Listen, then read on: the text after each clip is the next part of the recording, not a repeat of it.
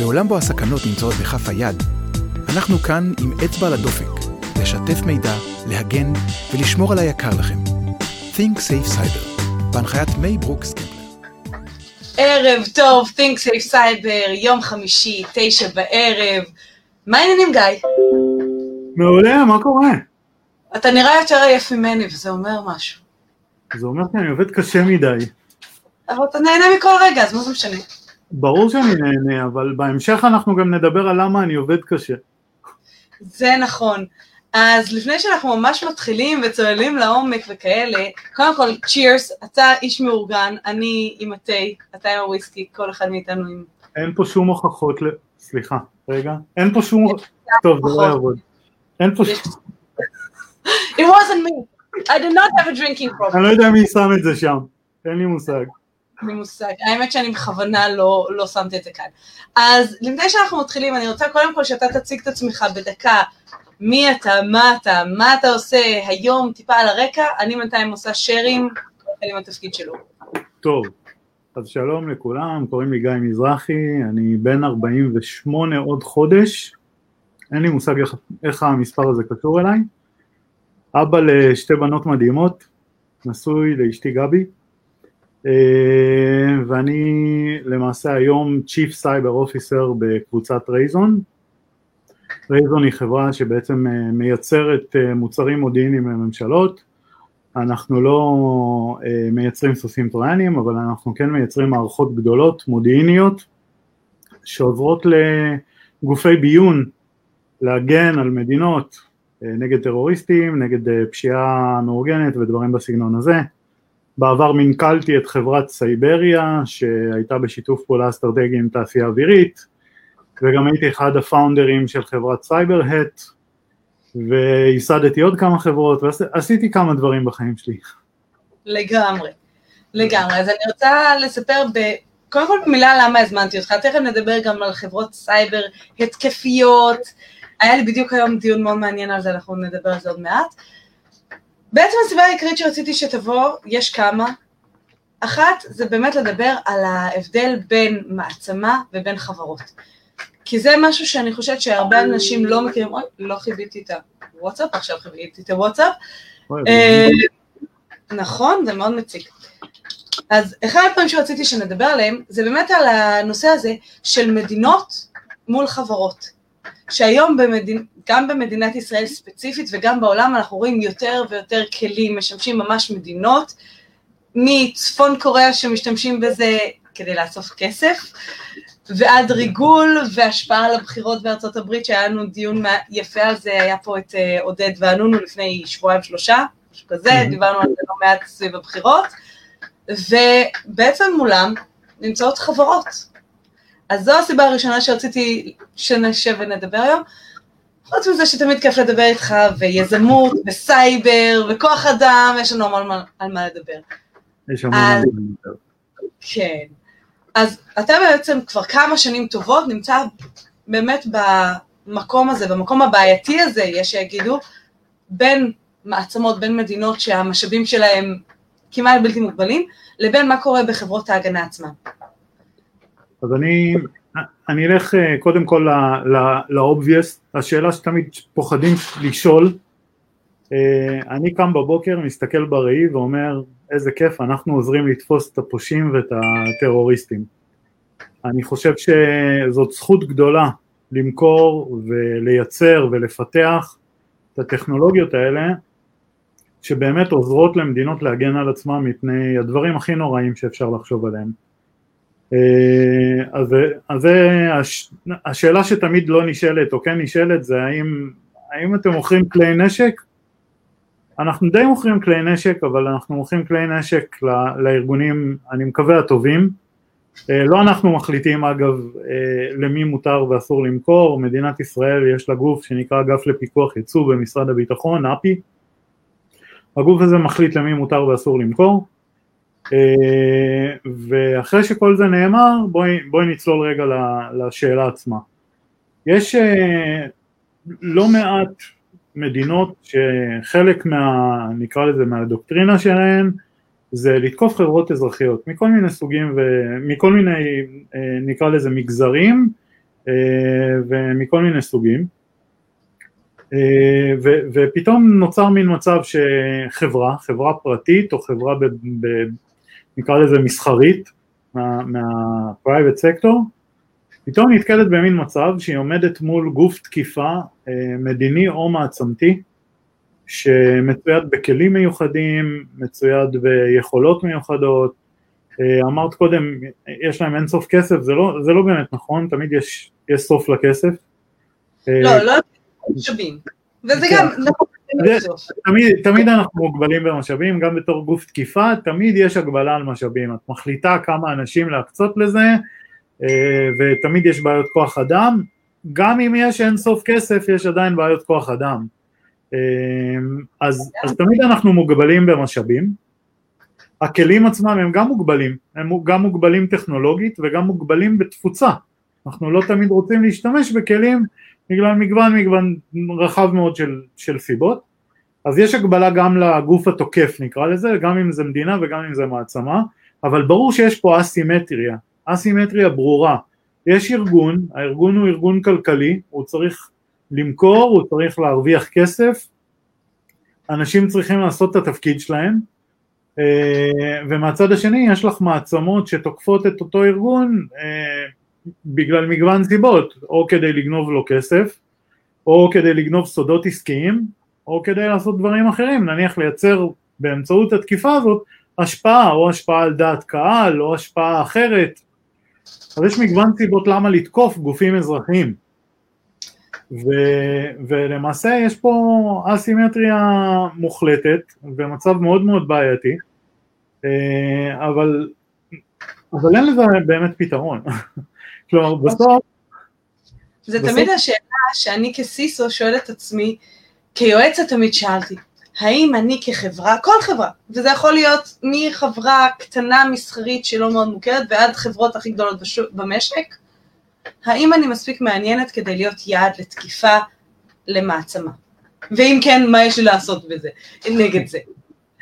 ואיך בעצם, איך אתה באמת היית מזה, האם אני כחברה יעד לתקיפה של מעצמה?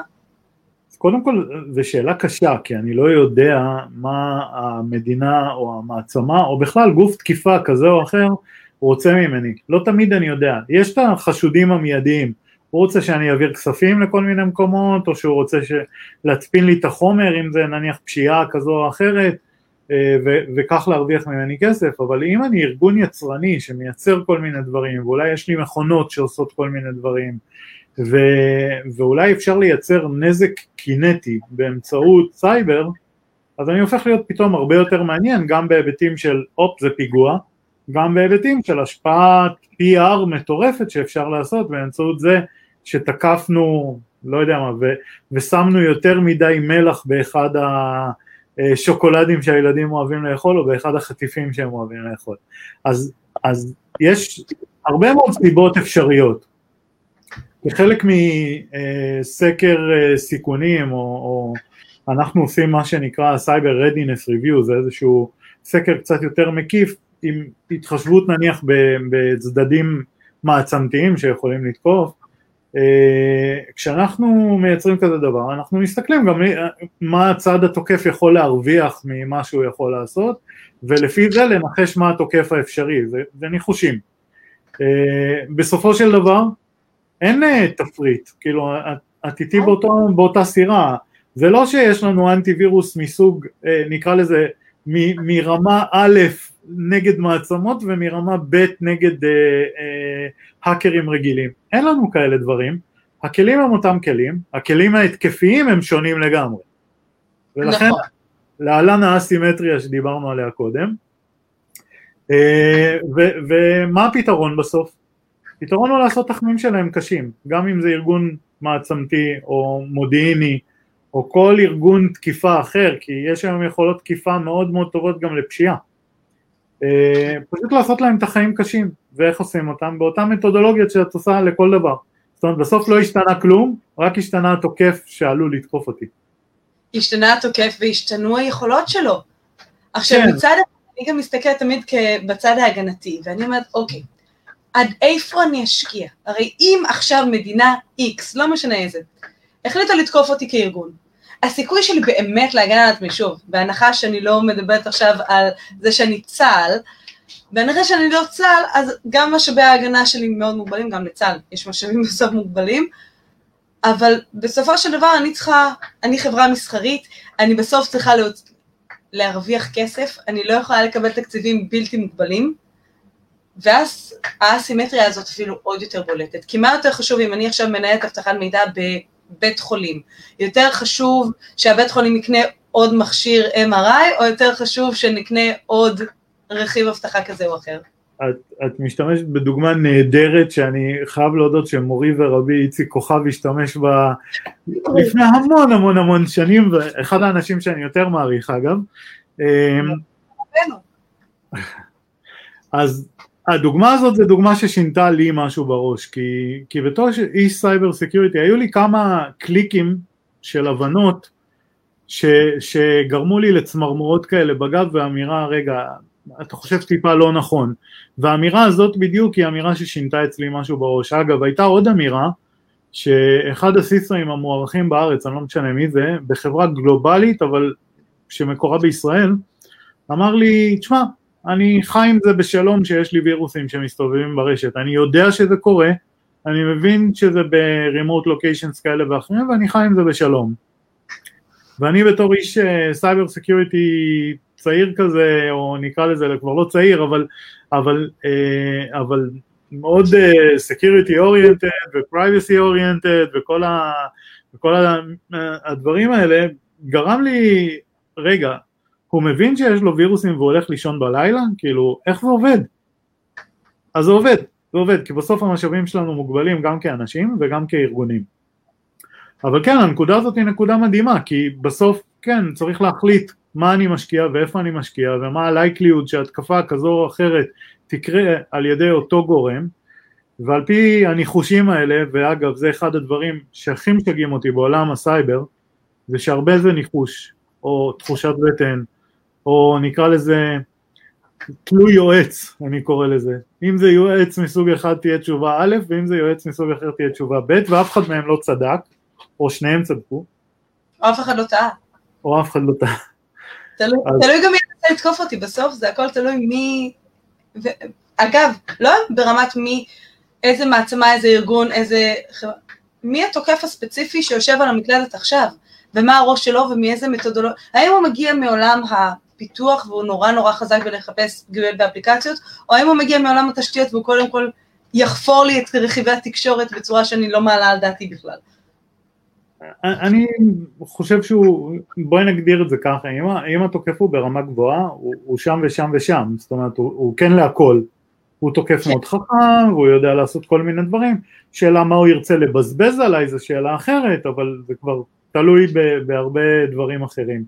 אבל זה תחום נורא מעניין, והאמת שהאסימטריה הזאת לעולם לא תיגמר, כי מה שקורה היום, לצורך העניין, זה שמדינות מבינות שחלק מהמידע הארגוני בחברות מסוימות, זה intellectual property ששווה כסף, ולמה שהכסף הזה ילך למדינה אחרת ולא למדינה שלי, אז מרגלים בשביל לייצר מדינות, בשביל לייצר חברה מצליחה במדינה שלי, רק שבמקום R&D שמשקיעים המון כסף, על ה-R, נשקיע פחות כסף על ה-research, ניקח research של מישהו אחר, ונעשה development על חשבון הדבר הזה, ניקח את אותו כסף שהיה מוקדש ל-R&D, אבל נעשה פיתוח מאוד מהיר, ונגמר הסיפור.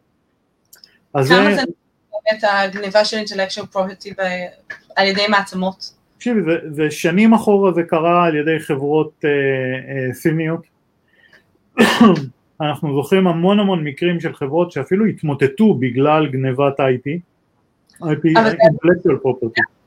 סליחה? זה בחסות מדינה או בחסות חברות מתחרות ש...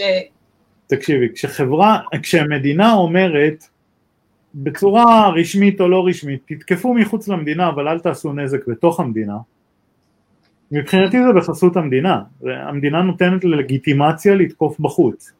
אז להגיד שזה בחסות, התשובה היא כן, להגיד שהמדינה עשתה את זה, אולי, לא יודע. להגיד שהמדינה יכלה למנוע את זה, כנראה שכן. אותה מדינה תוקפת, כמובן שיכלה למנוע את זה, גם אם זה גוף אזרחי. עכשיו, אם נלך רגע ונקדם את זה לכיוון תיאוריות קונספירציה מחושבות, אני קורא לזה, לא 5G ו-Flat Earth, אבל בואי ניקח את זה רגע לכיוון תיאוריות קונספירציה יפה. חברה מדהימה בשם שיומי, מכירה? מוצרים מדהימים אגב, באמת מדהימים. ואת מסתכלת על זה, והמוצרים האלה הם זולים. הם הגיעו ל-World Domination במוצרים מסוימים, ובצדק, כי המוצרים שלהם ממש טובים. אבל כשחוקרים את המוצרים שלהם, פתאום מגלים שהמוצרים עושים דברים שלא בטוח שרצינו שהם יעשו. למשל, מחקר מדהים שפורסם בעבר על שואב אבק של שיומי, שברגע שהוא עובד, הוא שולח את כל האודיו סטרים שלו, לצורך העניין הוא מקליט כל מה שיש לנו בבית, ושולח את זה החוצה. ברור ששואב אבק חייב מיקרופון עליו, נכון? וברור שהוא חייב להקליט, וברור שהוא חייב חיבור אינטרנט. אגב, חבר טוב, סיפר לי, אני החלטתי שאני הורג לו את חיבור האינטרנט כשהוא עובד, ולכן בעצם הוא לא יזליג חומר החוצה.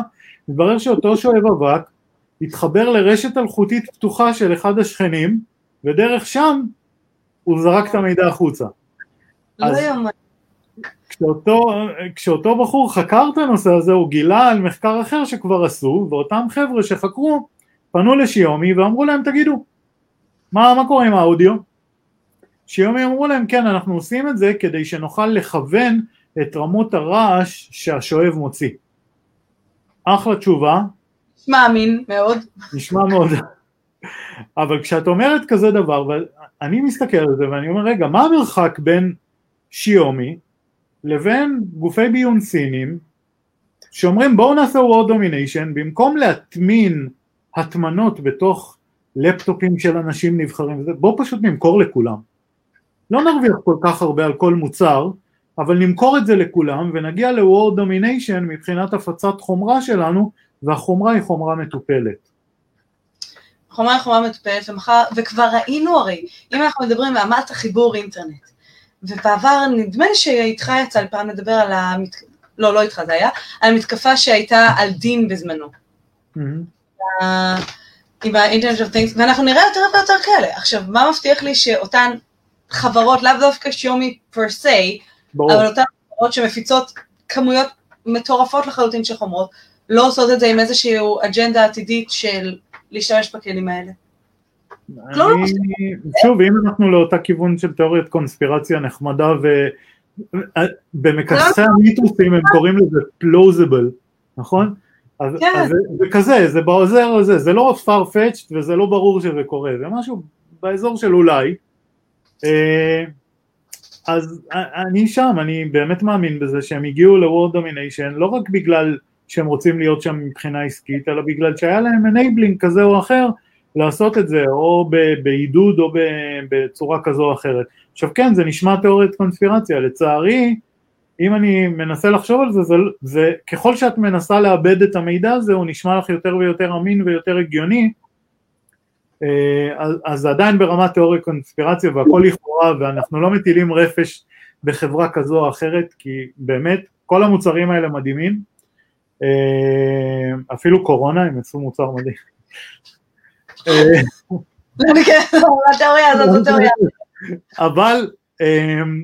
אבל כן, יש פה סיכוי גדול מאוד שחלק מהדברים האלה מופצים ככה, והרבה אגב גופי ביון מייצרים מתודולוגיה כזאת של בואו נמכור לגוף ביון שאנחנו רוצים לתקוף משהו.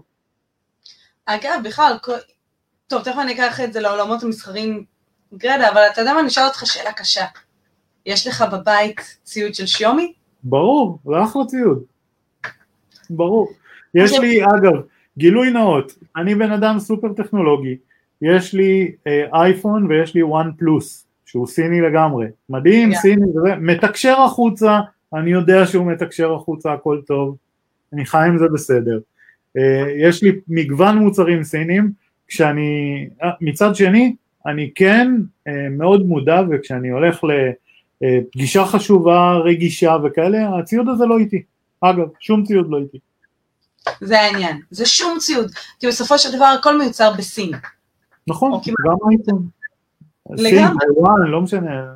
כן, סיים. אבל שוב, אני לא נגד הסינים בהכרח, ואני רוצה לקחת את זה לנקודה אחרת, שאם אנחנו מדברים פה על מה קורה אצלנו בבית.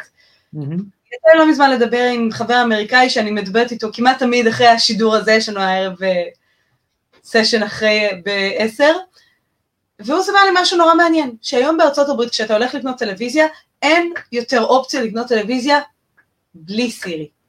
למיניהם, לאו דווקא סירי, ספציפית. בלי איזשהו PDA. אני לא יודע אם פה יש. יש פה אופציה לקנות גם טבעי? כאילו, אני לא בטוח. הוא שאל אותי, אמרתי לו, שמע, לא קניתי טלוויזיה הרבה זמן, אז אני לא יודעת, אבל בארצות הברית כהגדרה, אין דם טבעי. לא קיים יותר. אתה רוצה לנטרל, שבעצם זה אומר שיש לי עכשיו רכיב, whether I like it or not, אם עד עכשיו יכולתי לבחור אם להתקין סירי, ביגסבי, whatever, להתקין, לקנות אלקסה, whatever, פתאום אין לי כבר בחירה, מה, אני אנתק את הטלוויזיה?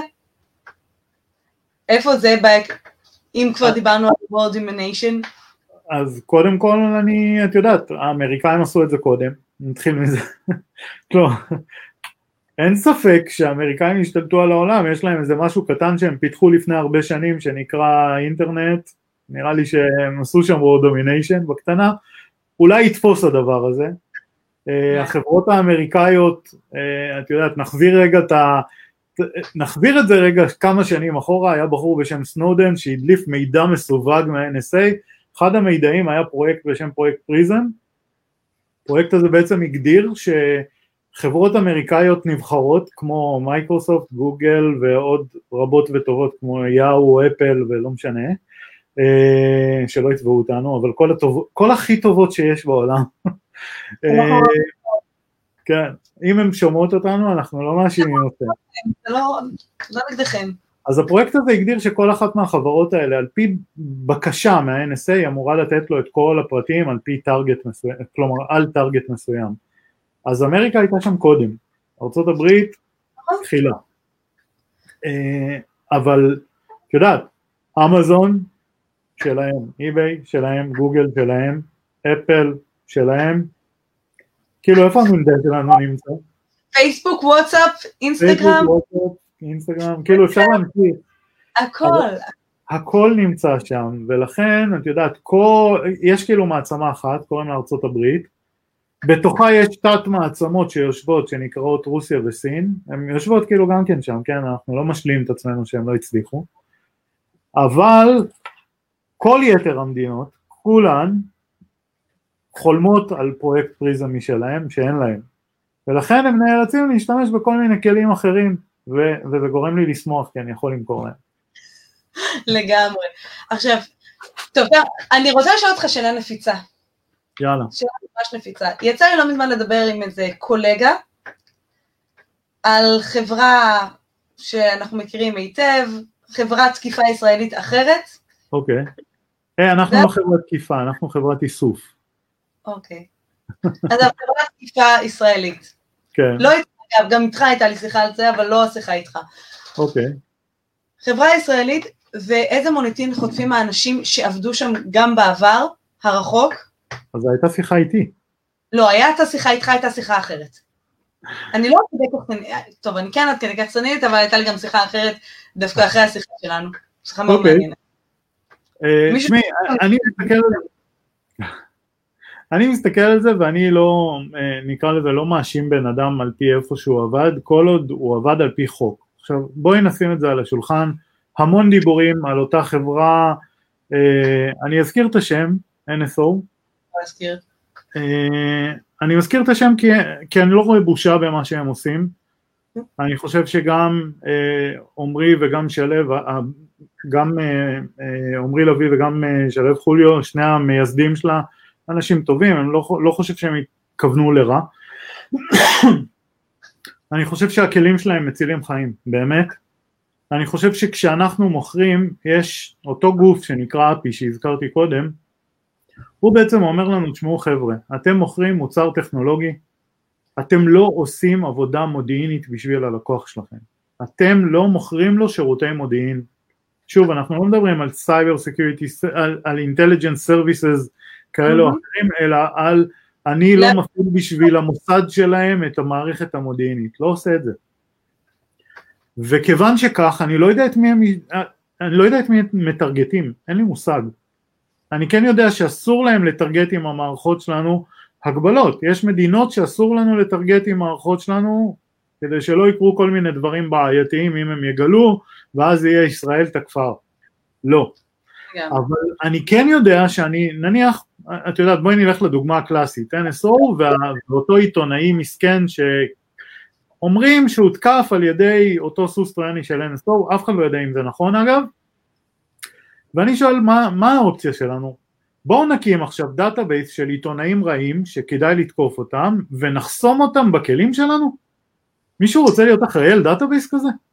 אף אחד, אני אגיד גם יותר מזה, הדיונים האלה של איפה מוסרי ואיפה לא מוסרי לעבוד, זה דיונים שהם חורגים הרבה מעבר רק לתעשיית הסייבר, או רק לתעשיית הכלי תקיפה כאלה ואחרים וכו'. ראינו את זה בחברות גמבלינג, בחברות טבק, בחברות תרופות, בחברות ביטחוניות כאלה ואחרות. אז מה יותר מוסרי בלעבוד באלביט, או בתעש, או בתעשייה אווירית, או ברפאל, לעומת NSO, למה NSO יותר בעייתי? אני אישית לא רואה את זה כיותר בעייתי. גם אני לא רואה, אבל אני רואה את הווייב מצד לקוח, נניח שתגידי לו, רגע, הבחור הזה עבד קודם ב-NSO, או כשהוא יראה את זה בקורות החיים שלו, ויש וייב כזה, זה וייב קיים בצורה כזאת, על חלק מהלקוחות, להגיד שזה בצדק, התשובה היא לא, אגב, אולי יש את אותו וייב גם על תעשייה אווירית, וגם על מקומות אחרים, אין לי מושג, אין לי מושג, מה שכן יש לי מושג זה שזה לא בצדק, זאת אומרת בסוף אני לא הייתי פוסל בן אדם על פי איפה שהוא עובד, כל עוד הבן אדם עצמו הוא בן אדם לגיטימי, זאת אומרת אם הוא לצורך העניין זה שהפעיל משהו בניגוד לחוק, פה כבר יש בעיה. זה בעיה, תראה אני חושבת בכלל ואני רוצה לקחת באמת הדיון הזה קצת לכיוון של הכוח אדם בתחום שלנו, כי זה זו סוגיה לא פשוטה שאני מעלה אותה הרבה פה לדיונים.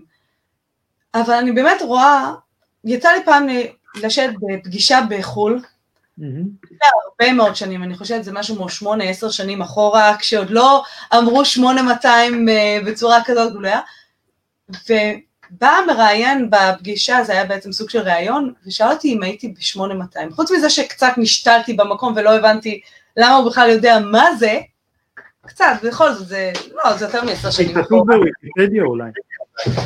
גם כתוב בוויקיפדיה, אבל אני שואלת, אוקיי, למה 8200, לאו דווקא אגב 8200, למה 8200 כן, טייסים כן, NSO לא?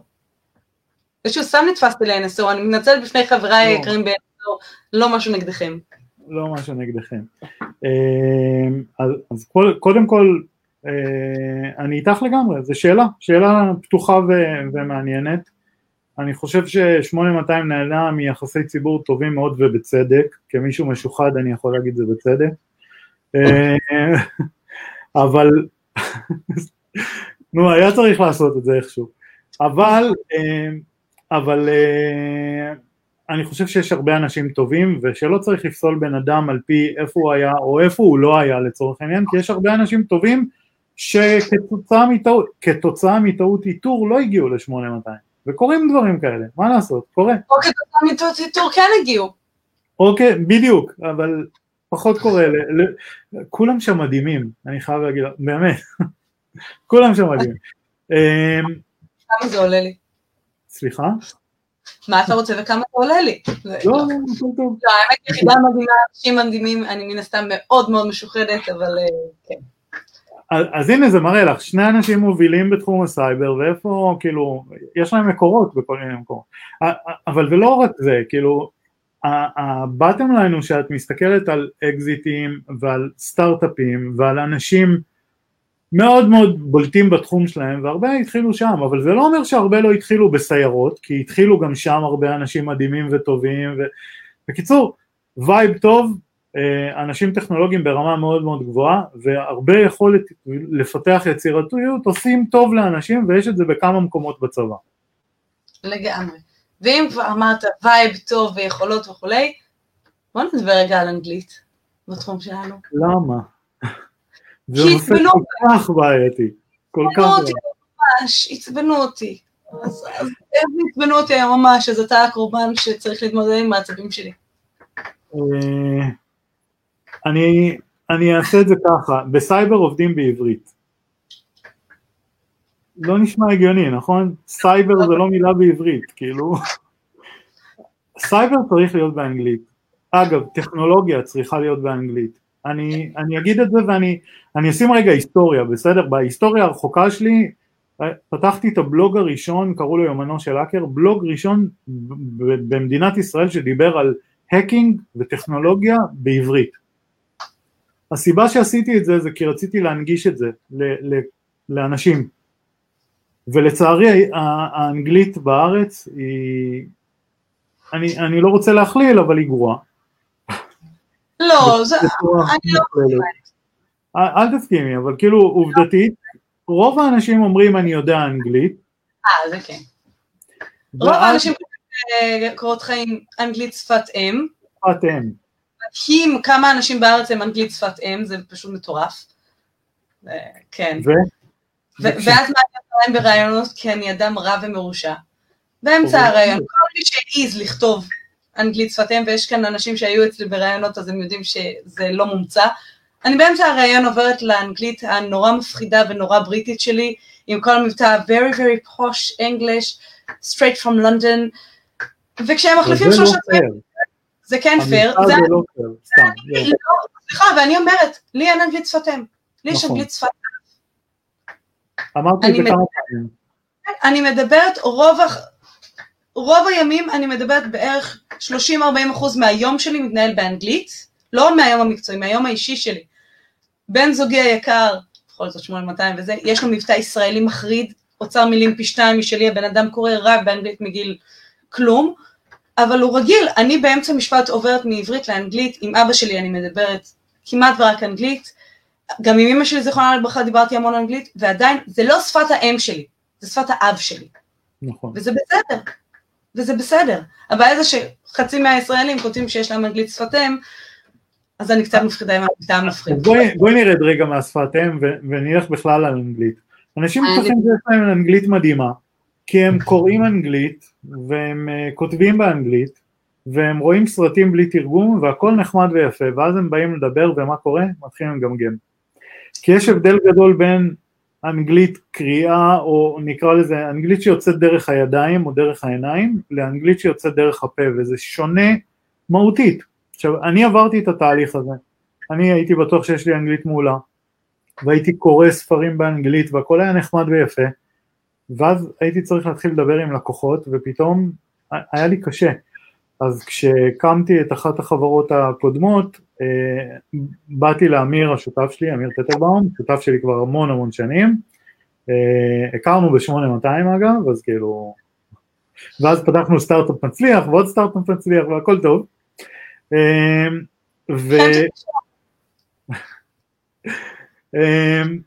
ואמרתי לו, תשמע אמיר, אנחנו חייבים לדבר אנגלית. אז למעשה עשינו הסכם שכל יום משבע בערב אנחנו עוברים לדבר אנגלית בלבד. עכשיו זה סטארט-אפ, את עובדת עד 12 בלילה, אז כאילו יש לך כמה שעות טובות. ועברנו לדבר אנגלית וזה שיפר לי, שוב, זה לא שלא ידעתי אנגלית, ידעתי אנגלית. אני עדיין יכול להתעקע מדי פעם במילים כאלה ואחרות, אבל המעבר הזה להיות מסוגל לדבר ולהתבטא באנגלית ולא לפחד לא, אני לא אגיד את זה כי אני לא בטוח שהמשפט הזה יזרום כמו שצריך, אם זה נמצא לי בראש אז אני לא דובר אנגלית טובה. לגמרי, ואני אגיד, גם אני עם כל האנגלית המפחידה שלי, כשהתחלתי לדבר בחול בדברים שקשורים לעבודה, לא בשיחות חולין, שיחות חולין זה מה שאני עושה עם המשפחה תמיד, אבל כשהייתי צריכה פעם ראשונה לעשות פרזנטציה באנגלית, פעם ראשונה ללכת לפגישה באנגלית, זה היה שונה. זה כן דורש איזושהי אדפטציה וזה בסדר, עזבו את המבטא, המבטא לא מעניין. השאלה זה אם אתה שוטף באמת, ואם אתה חושב ומצליח לבטא את המחשבות שלך מספיק מהר בשפה אחרת. זה לא משנה כרגע אם זה אנגלית או כל שפה. כמה זה חשוב באמת היכולת התבטאות הזאת בעולם, נקרא לזה רגע בעולם היזמות, כי יש לך רקע יזמות עשיר שאני לא חושבת שכולם מכירים. אז קודם כל עדיף, אני לא אוהב שיודעים מה אני באמת עושה, הרבה שנים לא ידעו בכלל מה אני עושה, אז אבל לדעתי מישהו שלא יכול לדבר באנגלית בצורה שוטפת, לא יכול לעבוד בסייבר, נקודה. בטח לא יכול להיות יזם, הוא לא יכול, הוא חייב לשפר את זה, חייב. ויש המון שיטות, אבל הוא חייב. יש המון שיטות לשפר, שפות בכלל, אנגלית בפרט, זה שאתם לא יודעים, זה שעשיתם 3 יחידות, זה ממש לא מעניין. זה ממש לא מעניין, אפשר לשפר את זה, זה אפילו לא כזה קשה. אף אחד גם לא בא לבדוק אם השתמשתי בפרזנט סימפל או פסט פרוגרסיב, או לא יודע איזה, כל מיני כאלה, כללות שפעם למדנו בבית ספר. לא באים לבדוק אותי את הגרמר שלי, ולא באים, כמובן שאם אני רוצה להוציא מסמך, אני אתן אותו למישהו שיודע לעבור עליו. אבל כל עוד אני מדבר, באים לשמוע את הוויזדום שלי, באים לשמוע את המקצועיות שלי, לא באים לבדוק אם השתמשתי נקרא לזה בפרזנט סימפל כשצריך, לא באים לבדוק את זה, באים לבדוק מה אני אומר, והאם מה שאני אומר נשמע מעניין, וזה מה שצריך לזכור, והלחץ הזה של רגע, אני אומר את זה טוב או לא אומר את זה, תגיד את זה, תגידי את זה, תוציאו את זה החוצה, הקהל יתמודד, כמובן, תגידו משהו הגיוני, אל תשתמשו באיזה מילים שהמצאתם, אבל מהרגע הוצאתם אותם מהפה ואתם באמת נותנים את השני סנט שלכם בנושא מסוים, אל תיתנו לזה לעצור אתכם, לפחד הזה של אולי אני לא משתמש בשפה הכי נכונה. תעבדו על זה מראש, אבל כשאתם שם, אל תחשבו על זה. לגמרי, לגמרי. אז באמת אם כבר זלגנו לכוח אדם... רגע, לפני, אני אגיד עוד משהו. סליחה, סורי, אני מתנצל. אני אגיד עוד משהו. הרבה חבר'ה יוצאים מהצבא, או אני אגע רגע בגוף כמו מערך הסייבר הלאומי. גם כן הרבה פעמים אנשים הגיעו לשם מהצבא, וכל החיים שלהם הם עובדו בעברית.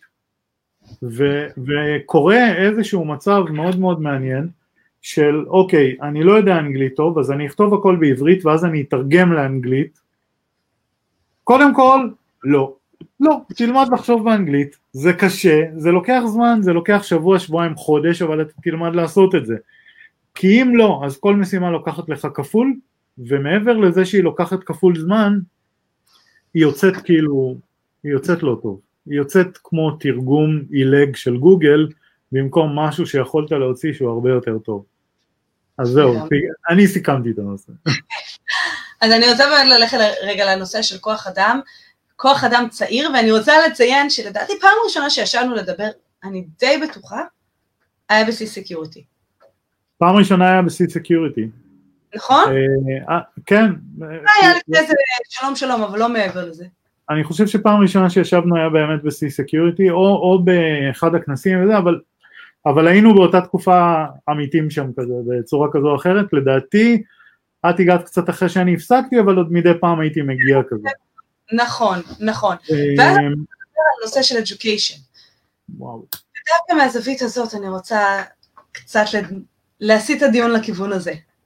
יאללה. אני רוצה רגע להרים לאשתי ככה, הרמה להנחתה מותר? ברור. טוב, אז אשתי, אחת האנשים הכי מדהימות בעולם, גם כאן אני משוחד אמנם, אבל זה אמיתי לגמרי. אחד הדברים שהיא עושה זה... היא פעילה בעמותה שנקראת, אחת המנהלות בעמותה שנקראת טליסקופ, שהעמותה הזאת בעצם מה שהיא עושה, היא מפתחת ילדות לטכנולוגיה.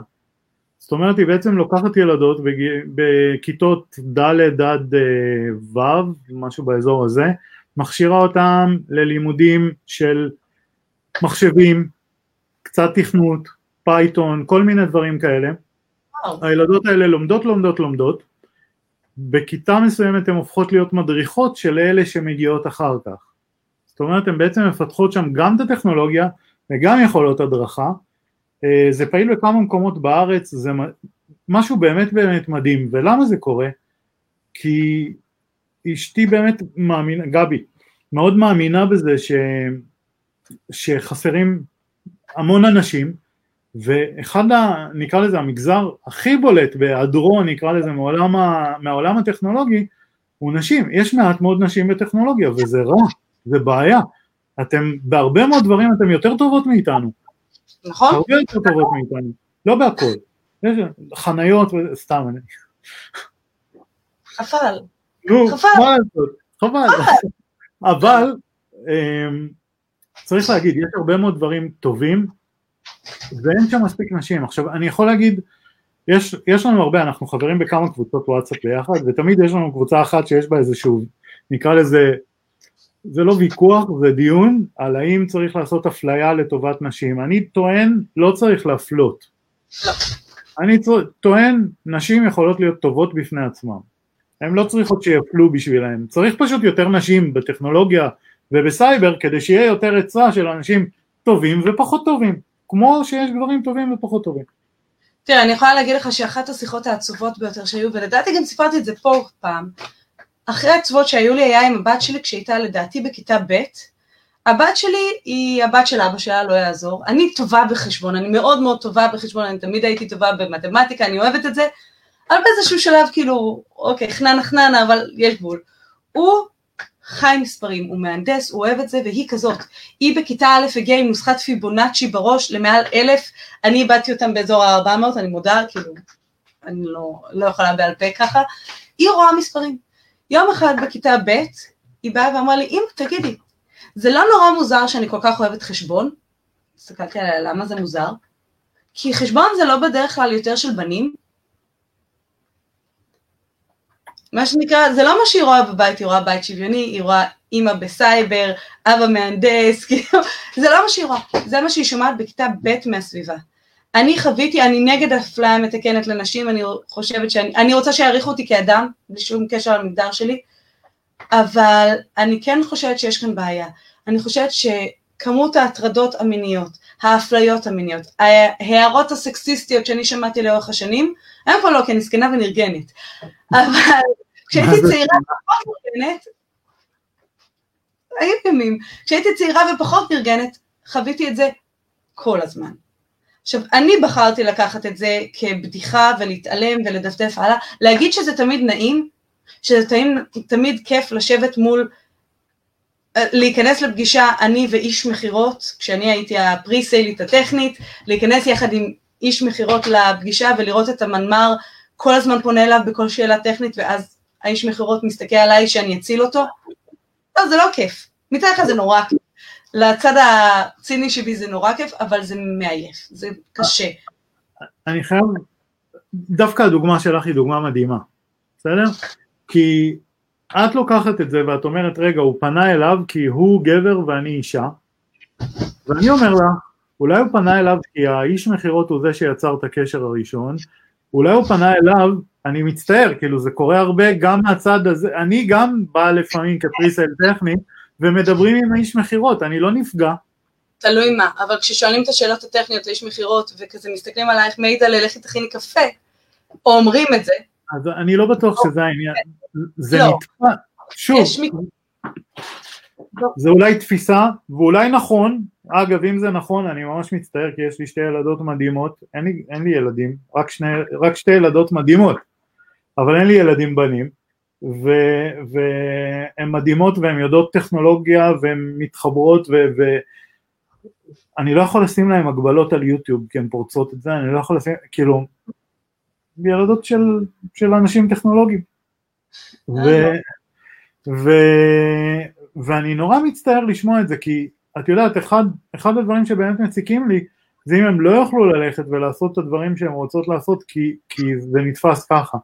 אבל אני לא חושב שצריך אפליה, אני כן חושב שחייבים לייצר מצב שיש יותר נשים בטכנולוגיה, אני כן חושב שאנחנו, נקרא לזה, צריכים לייצר סביבה שהיא סביבה נוחה, אני לא חושב שצריך להפלות, או נקרא לזה, לא מזמן, לפני איזה שנה, שנתיים, היה איזה כנס שהייתי בוועדת, נקרא לזה, באלה שמחליטים אם הרצאה תעבור על ידי X או Y, ובאיזשהו שלב אחד האנשים שם או אחת הנשים שם, אני לא זוכר אם זה היה גבר או אישה, באו ואמרו, רגע, אין לנו מספיק נשים פה.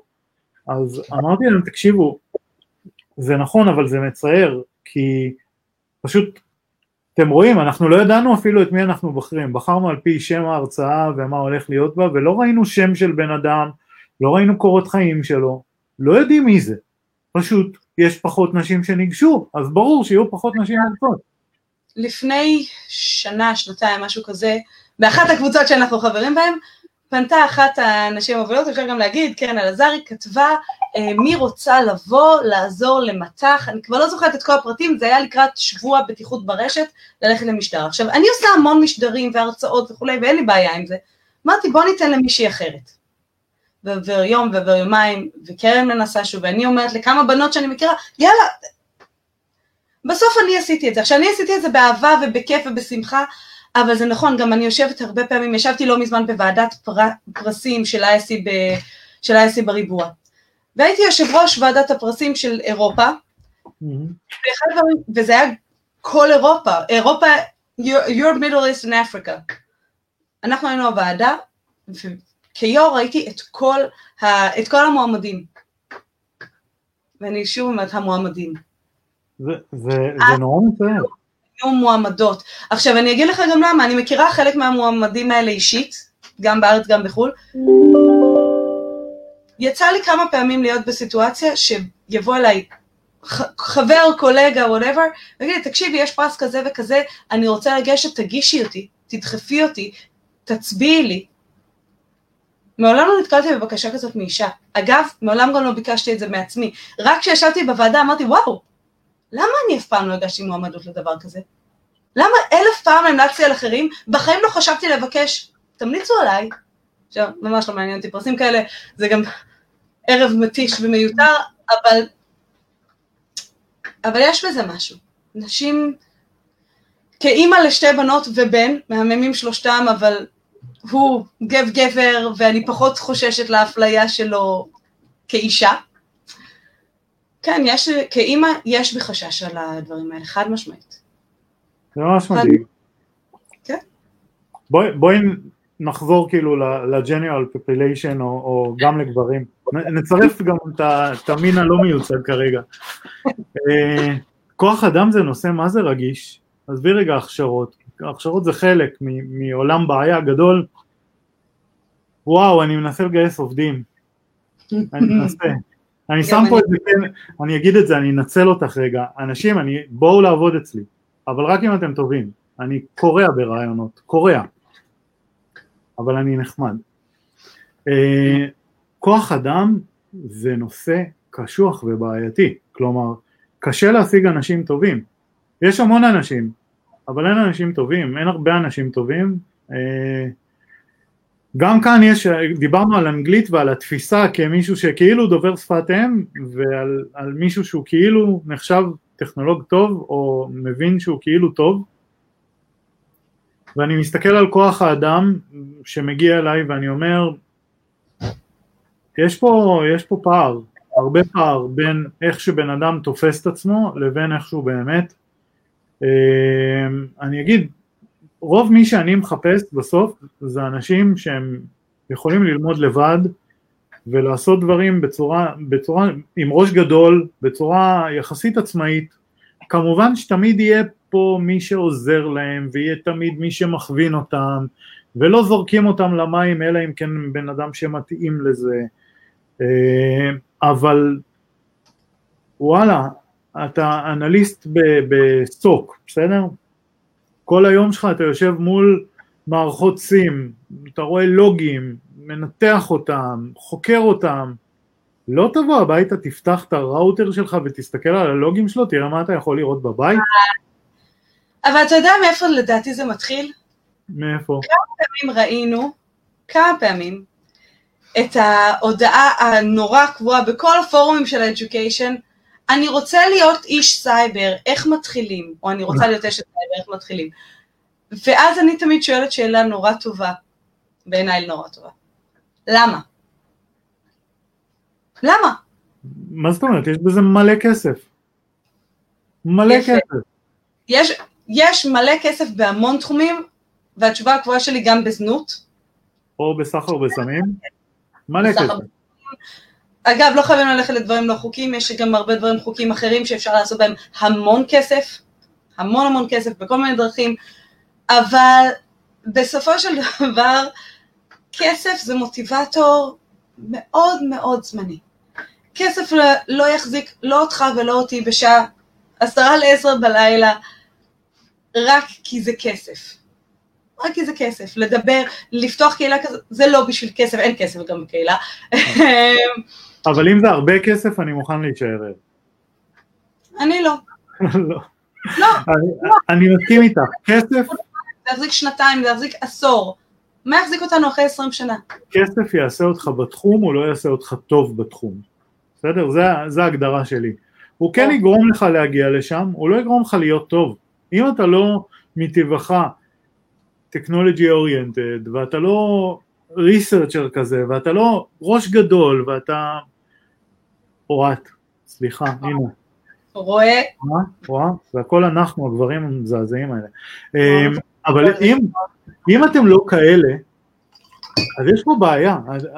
לכו לתחום שהוא יותר מתאים לכם, או מהצד השני, תבינו שברגע שבחרתם בתחום הסייבר, אתם בעצם בלימוד אינסופי. אתם תמיד לומדים, אף פעם לא נגמר הלימודים שם. אתם בתחום מאוד מאוד מאוד משתנה ודינמי, ושוב, לא נגמרים הלימודים בו. ואתם בתחום מאוד תחרותי, וגם בגלל זה לא נגמרים הלימודים בו. אז כל הדבר הזה, בהנחה ואתה רוצה רק כסף, בוא'נה, אתה לוקח על עצמך שני תפקידים, או את. תקחים על עצמכם שני תפקידים, אחד זה לעבוד, והשני זה ללמוד בצורה אינסופית, כדי להיות טוב, או טובה, ולהרוויח הרבה כסף. נכון, עכשיו, זה בסדר, אגב, זה בסדר גם להחליט, אני נכנסת לתחום כי הוא מתאים לי, כי הוא נוח לי, כי הוא מעניין אותי קצת, ואני מוכנה להיות בינונית בו, וזה בסדר, זה גם בסדר, זאת גם החלטה, לא כולם צריכים להיות cutting edge וזה, אבל גם להבין שאנשים שהחליטו לעבוד בתעשייה כלשהי, אגב, זה אותו דבר גם, אפשר להיות עורך דין ולעבוד בטופ 5 ולהוביל או לפתוח פירמה משלך ולהרים אותה וכולי, אפשר להיות רואה חשבון תותח על חלל או בינוני, אפשר להיות רופא שעובד בקופת חולים ואין לו את זה פרקטיקה, ואפשר להיות מנהל, לא יודעת מה, טיפול נמרץ שניידר, הכל בסדר, לא כולם חייבים להיות הטופ, אבל צריך להבין שכסף זה לא יכול להיות בעיניי מוטיבטור יחיד להיכנס לתעשייה, כי שוב, גם בעריכת דין יש המון כסף, אז למה סייבר ולא עריכת דין? שם המסלול דווקא הרבה יותר ברור, אני הולכת לאוניברסיטה, עושה תואר במשפטים, עושה התמחות, עושה לשכה, אני עורכת דין. בהנחה שעברתי את כל השלבים האלה. אז בסוף... כן, יש שלבים לא נחמדים בדרך, אבל גם בסייבר, את יודעת, אפשר לבוא ולהגיד, אם אני רוצה להיות איש סייבר, אני יכול לעשות את זה בצורה יחסית מובנית, אבל יש לי מלא הבניות כאלה, מלא דרכים, אני לא חייב לבחור באחת. דווקא שם מתבטאת אחת מהדרישות הכי מהותיות של אי-סייבר, תהיה יצירתי, נכון? אי-סייבר צריך להיות יצירתי. גם אם הוא מתודולוג, סליחה רגע, אני מתנצל, גם אם הוא מתודולוג שעושה עבודה מתודולוגית משעממת, סליחה, אותי, רק אותי, אני לא מדבר על יתר האנשים, עדיין אפשר לייצר שם המון יצירתיות במה שאתם עושים, כאילו זה אם לא תהיו יצירתיים, אתם תהיו בינוניים. לגמרי. אז אני אגיד, בסייבר יש לך יצירתיות של איך אני מתחיל. יודעת, לדעתי זה ששאלת שאלה, אני רוצה להיות איש סייבר, איך אני מתחיל, וואלה, תחשבו עוד פעם. אם אתם צריכים לשאול את השאלה הזאת, אז תחשבו על זה עוד פעם.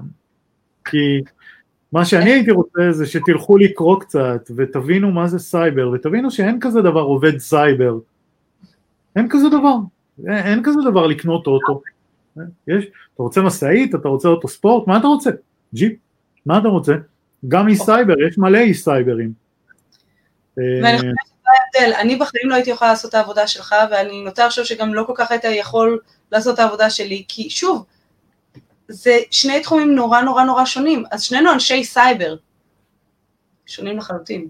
אני רוצה להגיד לך שאני עברתי בכמה חודשים האחרונים טראומה אמיתית, אני לא צוחק פה, אני נאלצתי לעשות סקר סיכונים. תקשיבי, זה הייתי עושה כאלה לפני 20 שנה, אני חייב להודות, כאילו זה בסדר, אז זה היה אפילו בסדר, נחמד, כאילו, doable, מה שנקרא. זה כאילו ללכת לאזורים הכי... שוב, אני לא מזלזל בשום דבר, זה אחד הדברים הכי מהותיים, חייבים לעשות אותו בארגונים מסוימים וכך הלאה וכך הלאה, אבל למה אני? כאילו... ואני אומרת את זה... יש אנשים כל כך יותר מוכרים לזה. הרבה פעמים אנשים שמופתעים לגלות שבעבר הרחוק ממש ממש ממש הייתי פיטי. הייתי פנטריישן טסטרית. הקרית. היית הקרית. הייתי הקרית. הייתי הקרית בינונית ומטה, כי מצאתי את זה ל-utterly boring. החלק היחיד שאהבתי בהאקינג באמת היה לחקור מראש וסושיאל. זה מה שאהבתי. כל השאר... סושיאל זה הכי מגניב בעולם, רגע. סושיאל זה הדבר. אגב, קחי את כל התקפות הסייבר הכי, את יודעת, הכי הזויות שקורות. נניח, בואי נהיה מניאקים, בסדר? סורי על המילה. נניח שאני רוצה להתחזות לעמוס ידלין. כמה מסובך זה? כנראה שלא כזה הרבה, כי עובדתי זה הצליח. את ראית ממש עכשיו פרסומים על איך הצליחו לשאוב, או לא יודע מה, או לא הצליחו, לא משנה, לכאורה, קרו כל מיני דברים, לכאורה. Social engineering עובד. אתה אמר גדול וטוב מאיתנו, you can never patch a human stupidity, כאילו, זה נכון. There is no limit to human stupidity, לגמרי. There is no. אז יש awareness, כאילו שמנסה לעשות פאצ'ינג ל-human stupidity, מנסה, כן, לא, תחום מנסה, תחום ה-awareness מנסה,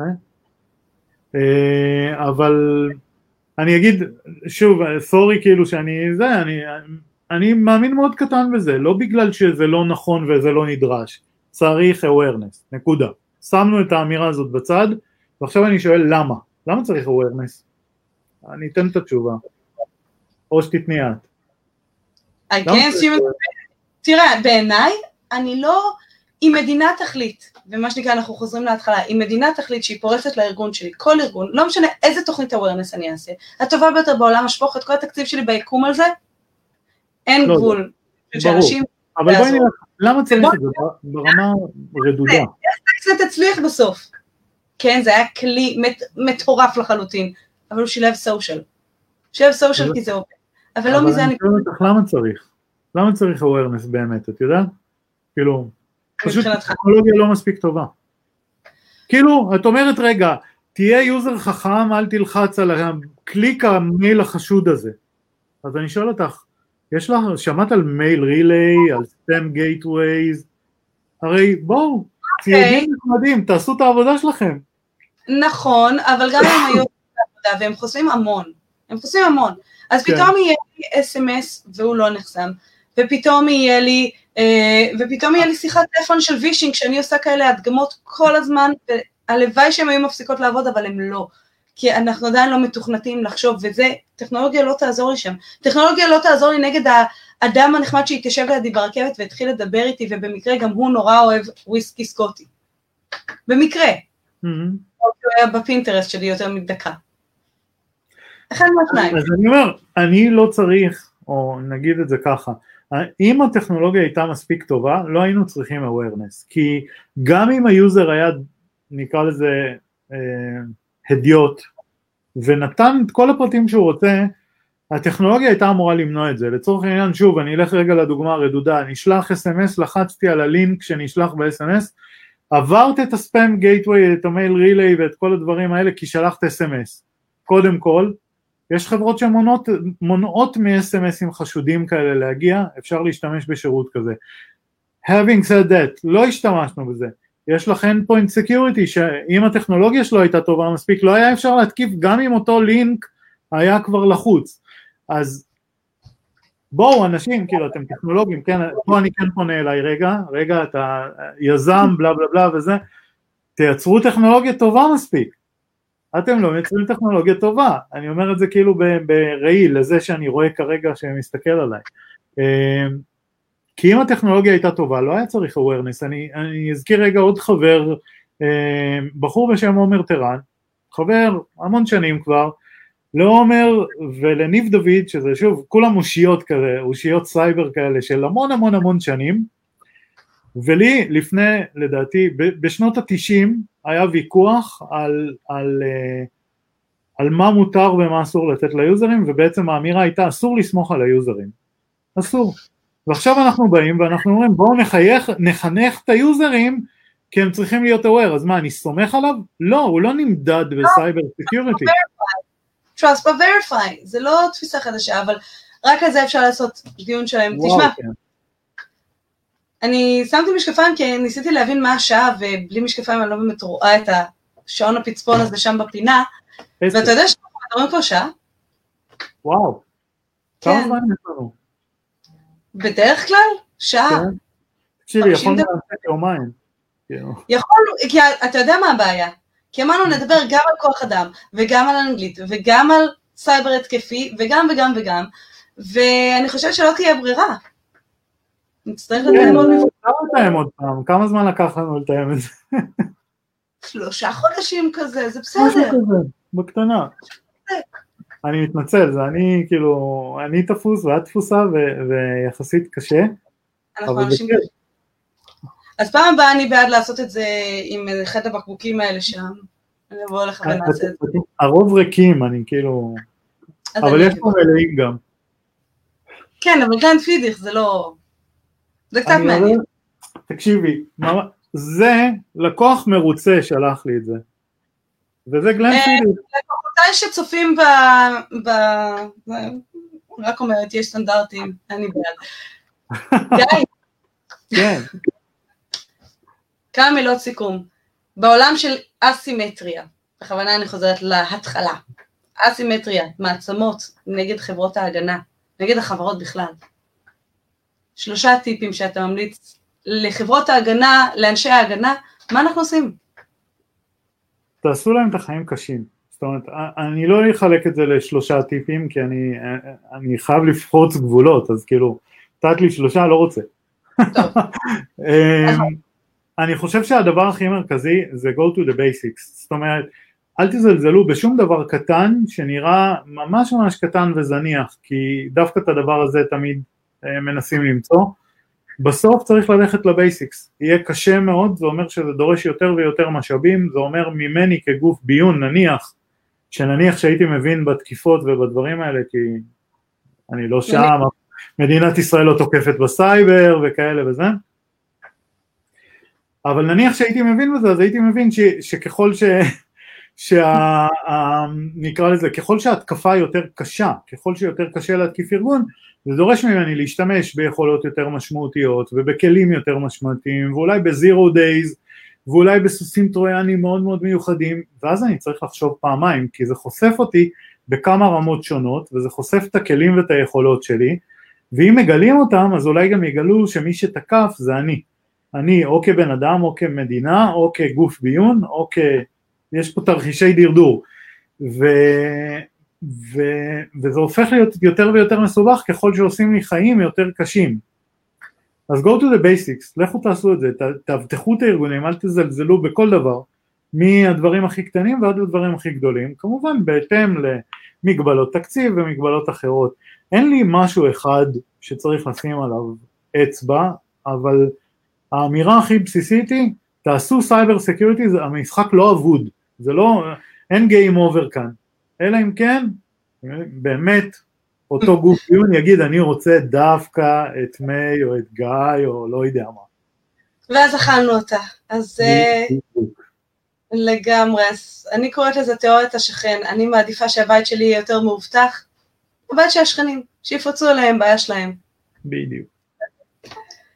גיא, תודה ענקית, היה לי כיף נורא, יכולנו לדבר עוד 2 בקלות, אבל הבטחנו שלא נעשה את זה לאנשים, אז נעשה את זה פעם הבאה. פעם הבאה.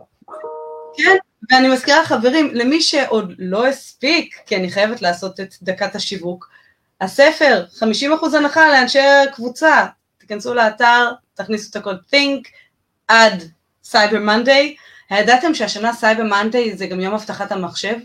30 לנובמבר זה יום הבטחת המחשב. דברים שמגלים כשגולשים יותר מדי זמן באינטרנט.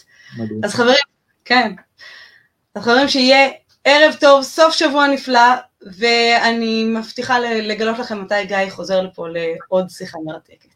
תודה רבה. לילה טוב.